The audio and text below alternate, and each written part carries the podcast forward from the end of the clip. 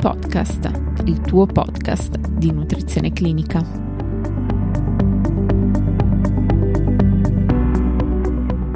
Benvenuti a tutti.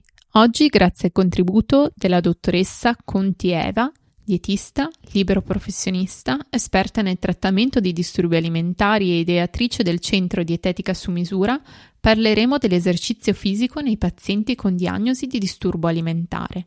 Lascio quindi la parola alla collega.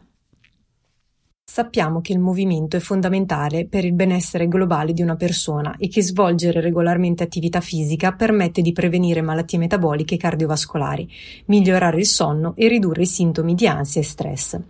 Quando però parliamo di disturbi del comportamento alimentare, l'esercizio fisico rischia di diventare eccessivo e compulsivo e questo può sia ostacolare la terapia e aumentare il rischio di ricadute, sia incrementare il rischio di fratture ossee e complicanze cardiache, soprattutto nei soggetti soggetti sottopeso. L'esercizio fisico eccessivo e compulsivo è proprio una caratteristica clinica ed è osservata nel 40-45% dei pazienti affetti da disturbo alimentare, con una prevalenza più elevata nei soggetti che soffrono di anoressia nervosa. Partiamo con il definire quando l'attività fisica può essere considerata eccessiva.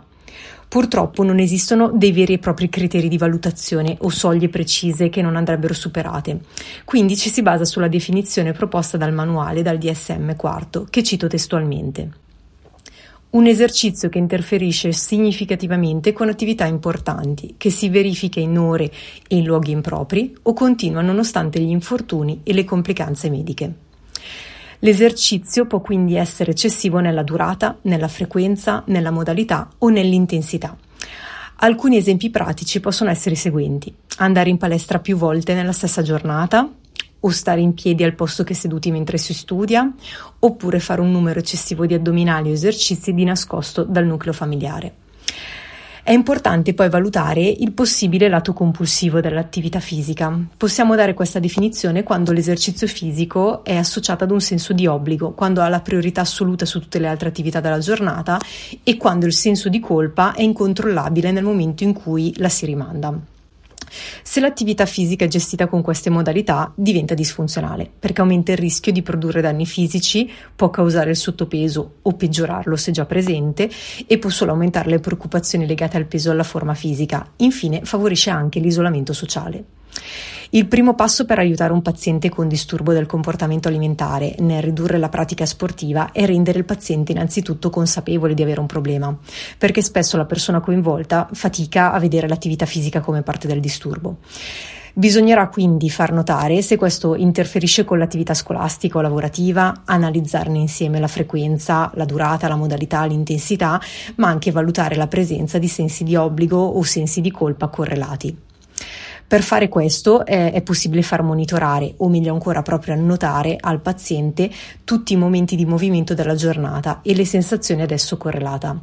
Una volta che il paziente ha preso più coscienza del problema e ovviamente noi coordinandoci con la psicoterapeuta di riferimento del caso, perché ricordo che il lavoro in EDCA è sempre, sempre, sempre un lavoro di keep, si possono proporre dei limiti all'attività fisica svolta, chiaramente dei limiti che devono essere studiati in modo specifico sul caso oppure meglio ancora delle alternative più salutari.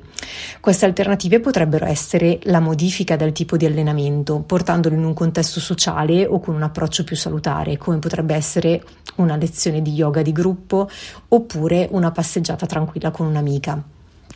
Oppure ancora si potrebbe eh, valutare eh, di usare il tempo che prima veniva dedicato all'attività fisica per altre mansioni più utili e produttive o coltivare veri e propri nuovi hobby non legati al cibo e non legati al movimento, che possono variare dall'imparare a suonare uno strumento musicale, dal dedicarsi alla lettura alla scrittura, dall'avvicinarsi alla meditazione o imparare una lingua straniera, ci sono moltissime possibilità.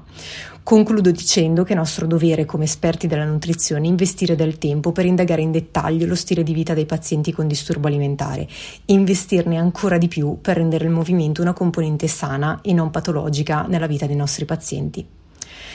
Vi informo che le fonti scientifiche utilizzate per trattare questo argomento sono tutte disponibili nelle note della puntata. Per oggi è tutto, vi do appuntamento alla prossima puntata. Come anticipato dalla dottoressa, ricordo che nelle note della puntata sono disponibili le fonti citate e un'infografica riassuntiva. Per ulteriori approfondimenti vi invito a seguirci nella pagina Instagram e sul canale YouTube di NC Podcast e per qualsiasi informazione potete contattarmi all'indirizzo email info-ncpodcast.net. Ringrazio la dottoressa Conti per il suo contributo.